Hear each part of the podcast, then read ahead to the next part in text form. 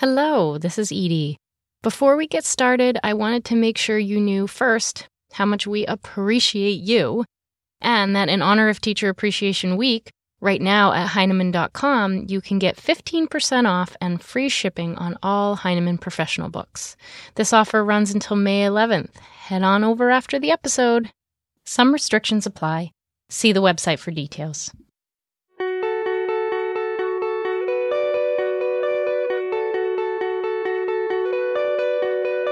What reading experiences have inspired you, helped you to see your own life more clearly, or connected you with others? How do we teach to those experiences? Hey everyone, this is Steph from Heinemann, and today on the podcast, we're joined by Donalyn Miller to tell us more about her newest book, The Joy of Reading. The Joy of Reading is a guide for teachers, librarians, administrators, and families to create the conditions for joyful reading. Co authors Donalyn Miller and Teri Lesesne draw from their decades of work to provide practices that nurture joy while identifying factors that dissuade joy, all with a clear understanding of the realities of today's classrooms and libraries.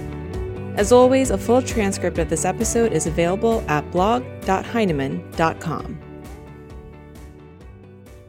Today, we are joined by Donalyn Miller. Donalyn is a new author to Heinemann, but she is not new to our listeners, I'm sure. She has a long and robust teaching background, an award winning teacher, author, and staff developer. Donalyn has primarily taught fourth, fifth, and sixth grade language arts and social studies. And some of you may know her as the co founder of the Nerdy Book Club and the founder of the annual summer hashtag Book a Day challenge. Donalyn has also written uh, The Book Whisperer and Reading in the Wild. So, welcome, Donalyn. Thank you for inviting me to talk with you today. I'm excited to be here. So, you know, as I mentioned, you have a couple books out previously, but we're here to talk about your newest book that you co authored with Teri Lesesne, The Joy of Reading. So, can you tell me a little bit about The Joy of Reading? Well, Teri Lesesne and I were dear colleagues and friends for many years. We often gave conference presentations together. Some of our listeners may have seen us at a conference present together. We collaborated on articles together. Teri was a big supporter of Nerdy Book Club and was often the pinch hitter that we would call if someone was not able to turn their post in on time. We had a gap in the calendar. We used to joke that she was the fifth nerd.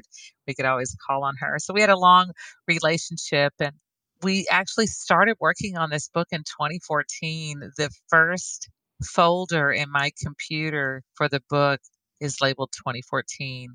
The Engagement Manifesto is what it was titled at the time. That was that was Teri's title. And Teri and I really worked on this book. It was a whole journey of 7 years of everything that we have learned as teachers, as uh, people who work with adults, as readers ourselves, as parents, as grandparents, everything that we knew that engaged kids with reading. And we talked to thousands of kids too. Uh, sadly, Teri passed away last August, uh, just weeks before the manuscript for the book was due. And I'm sad that she will not be able to see it because I know how fiercely she was dedicated to the reading lives of young people, how important it was for her that young people have autonomous reading lives, that they have access to quality books that engage them. And I think she would be proud of the message that she has put in the book. Let's just start with a, a basic question of what is reading joy and why is it so important for students? When we're talking about joy, we're really trying to move away from some temporary frivolity. And uh, often we feel that some adults are suspicious if children are enjoying reading too much. We've we've heard this. It must not be rigorous if kids are having fun. When we talk about reading joy, we're talking about more of a long-term investment, I think. The over a reading lifetime, what does reading offer you that provides you engagement, edification, learning, touches your spirituality, your intellect, uh, and all the ways that reading can become a part of our lives and really add to our lives.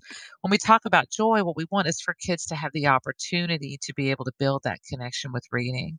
where reading is personally meaningful to them and not just something that they're being told to do uh, for a school job or because of some future college and career readiness goal. We believe, Teri and I believe, and many other teachers, of course, believe that you can teach kids how to read without killing their love of reading in the process. And in fact, we feel that it's more successful when engagement is something that's a concern. And sadly, over the years, I've, I've heard colleagues say, it's not my responsibility to make my kids love reading. I'm supposed to teach them how to read.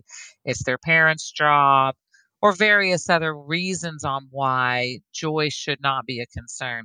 But when I talk with young people of all ages, and, and when you if you will sit down and talk with them, they will tell you that when teachers listen to them and engage with them about their interests and care about their reading lives, they feel seen. That when teachers give them time to read, they read more. That when teachers give them some choice in what they get to read, they like reading more. I think a lot of the things that Teri and I talk about in the book are those some of them are tried and trues and I know that some teachers will read them and go, "Oh yeah, I forgot about, let's say, read alouds, for example, not new, but we revisit them again and, and kind of remind people, oh, read alouds are still here. They still have value. And here's what we've learned about read alouds in the past decade or so. I think there's that mix of the grounded practice that many teachers will recognize with the relevance for today.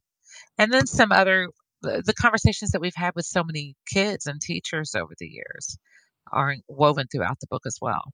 You know, it's it's so interesting to hear you say that piece about it's not my job to teach students to like reading. I just need to teach them how to how to read because it sounds like so much of what you're describing is is so integral to reading.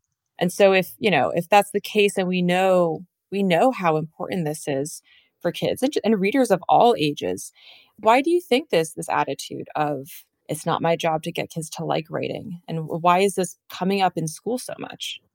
Part of it, I, I mean, I've already alluded a little bit to. I think there is this social stigma around intellectualism sometimes. As much as nerd culture has kind of found more of a popular footing in the past 20 years, let's say.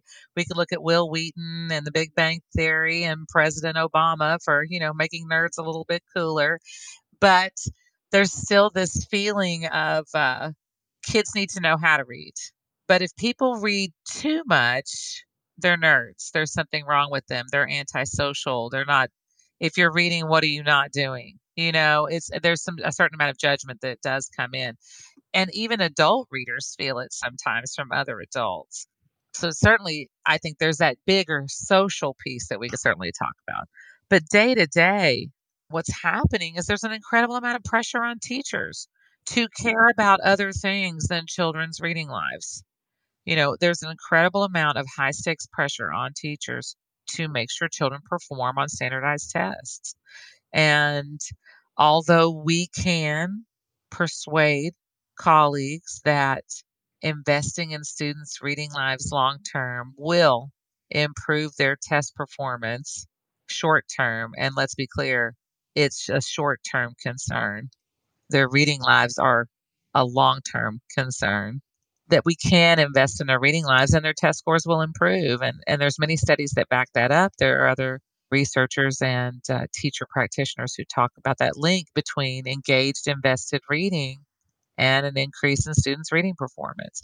I just think there's a lot of pressure on teachers to make reading a performance, and kids aren't given time necessarily to cook reading lives.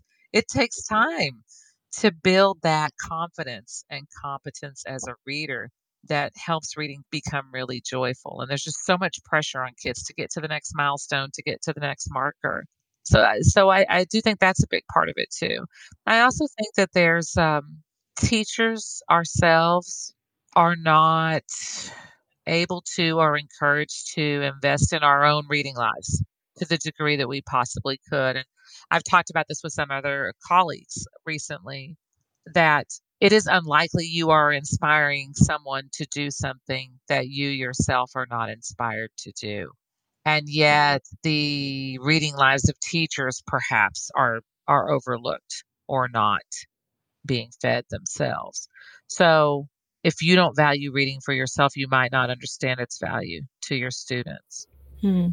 So, what barriers, and I use that term broadly, we could talk about structural barriers or, you know, perhaps personal within a specific classroom.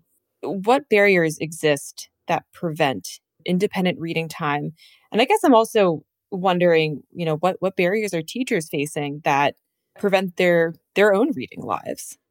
of course, we can talk about the more, I don't want to say more glamorous, but let's say more nuanced and fascinating conversations that we could have around choice and community and how that affects individual readers. But honestly, Steph, two very boring things, very foundational brick in the road things are two of the biggest obstacles for teachers and for kids. And it's time and access. You can talk about choice all day long. I've learned that choice is a privilege that depends on access. Choice from what? If you teach a student, and this has happened to me, and I've taught to my uh, colleagues that's happened to them too, you tell kids, oh, you can go off and read whatever you want for reading at home and they bring in their reading log or you sit to have a conversation with them and they've been reading the same book at home for two weeks and you discover that's because that's the book that child owns so choice from what so that fundamental access piece is huge. And access means I talked about this with my friend Colby Sharp in our book Game Changer, and we were able to bring in other people who were sharing what they were doing about access in their communities too, because it is a pervasive issue. But it starts with that physical access piece. Do kids have books on hand to read? I don't care how motivational your summer reading program is, if kids don't have a book to read after that conversation, I don't think the program is going to be a success. So we have to make sure kids have the physical books, ebooks, audiobooks, paper books, and that if kids need assistive technology in order to access that book, that they have the technology too. And that access is inconsistent from community to community and honestly from family to family inside the same school. So that's a system wide conversation uh, that challenge is a challenge that's difficult for an individual teacher to overcome uh, without, let's say, a classroom library resource. Many schools are losing their school librarians, which undermines access for children, but it also causes teachers to lose a valuable colleague that would help them locate the resources that they would need to support their students. So when you lose a school librarian, everyone in the school community suffers from that. So that access piece is a big piece that I think a lot of school districts, a lot of school leaders would benefit from engaging with with teachers and with community members, talking to families. Public library is another aspect.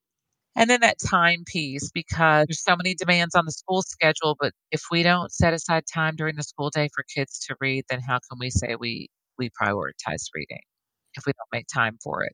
We know that kids read more when they see other people reading, which means that beyond just the time of sitting, I mean, you and I would love it if we had 10 minutes to read every day just set aside for us.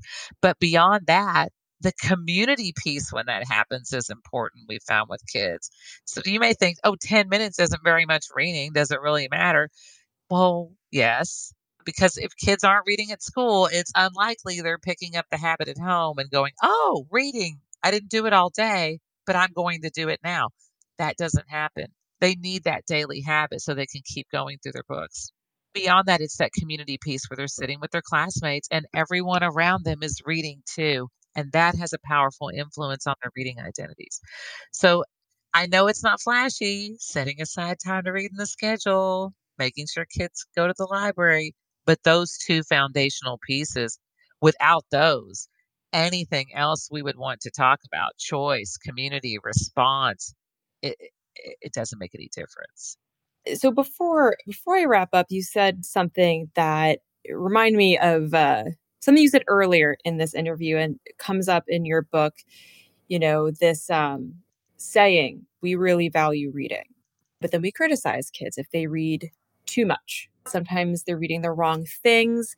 And I feel like that really ties into that element of choice. And, you know, are we honoring kids' choice? Or if you could just speak a little bit to that and kind of like, you know, what's going on with that dynamic? Most of the schools that ask me to come talk with their teachers or work in their schools, it's because they're doing some kind of independent reading, right? And they they know that that's my thing.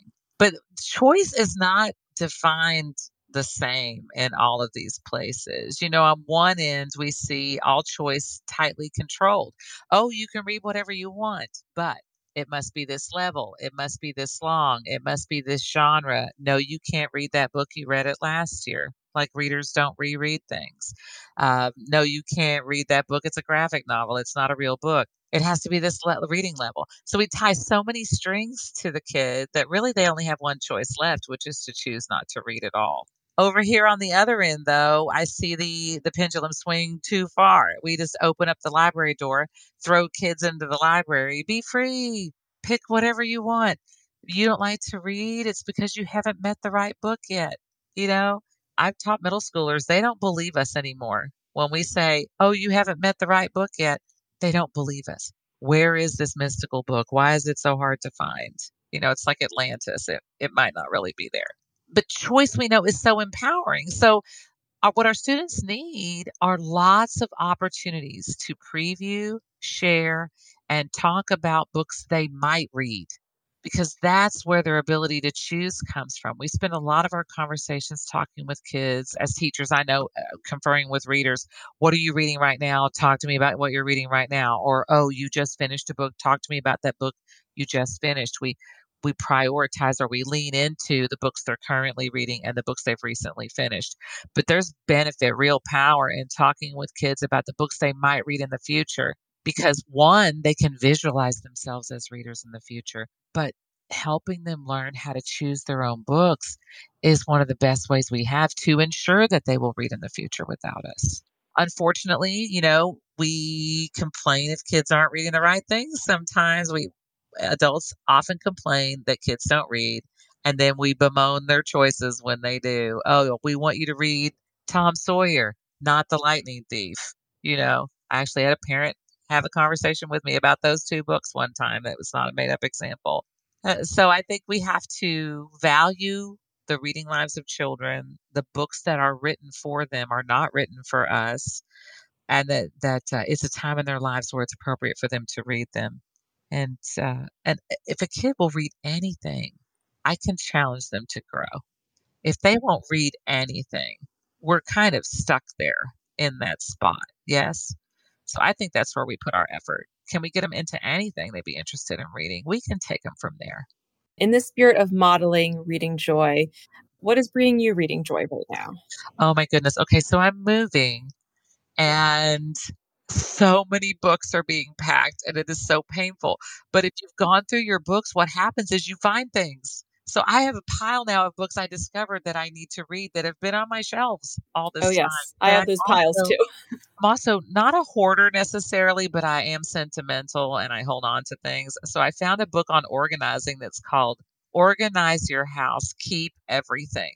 So it's the exact opposite of all these books that tell you to get rid of your belongings basically it's i think it's a coffee table book that shows you how to artfully design all of your collections into things but yes that's what i'm reading right now books on organizing and the picture books i've discovered on my shelf oh and i did just finish kelly barnhill who won the newbery award for her book the girl who drank the moon her latest book the ogress and the orphan just came out and it is so lovely beautiful book about what it means to be a neighbor what it means to be a good citizen, eh, what it means to be a family. It's really good. Uh, well, Donalyn, thank you so much for joining us. The Joy of Reading will be out next month, but listeners, I believe, can pre order now. Uh, so head to Heinemann.com and look for The Joy of Reading. Thank you so much. Thank you. Our thanks to Donalyn Miller for her time today. You can pre order The Joy of Reading directly from Heinemann.com. Follow Donalyn and her work on Twitter at Donalyn Books, or at bookwhisperer.com. Learn more at blog.heinemann.com. The Heinemann Podcast is a production of Heinemann Publishing. It is produced and edited by Steph George. Sound mixing by Steph George. Our creative producer is Lauren Audette. And our executive producer is me, Brett Whitmarsh. To learn more about the Heinemann Podcast, visit blog.heinemann.com. Thanks for listening. Copyright Heinemann Publishing.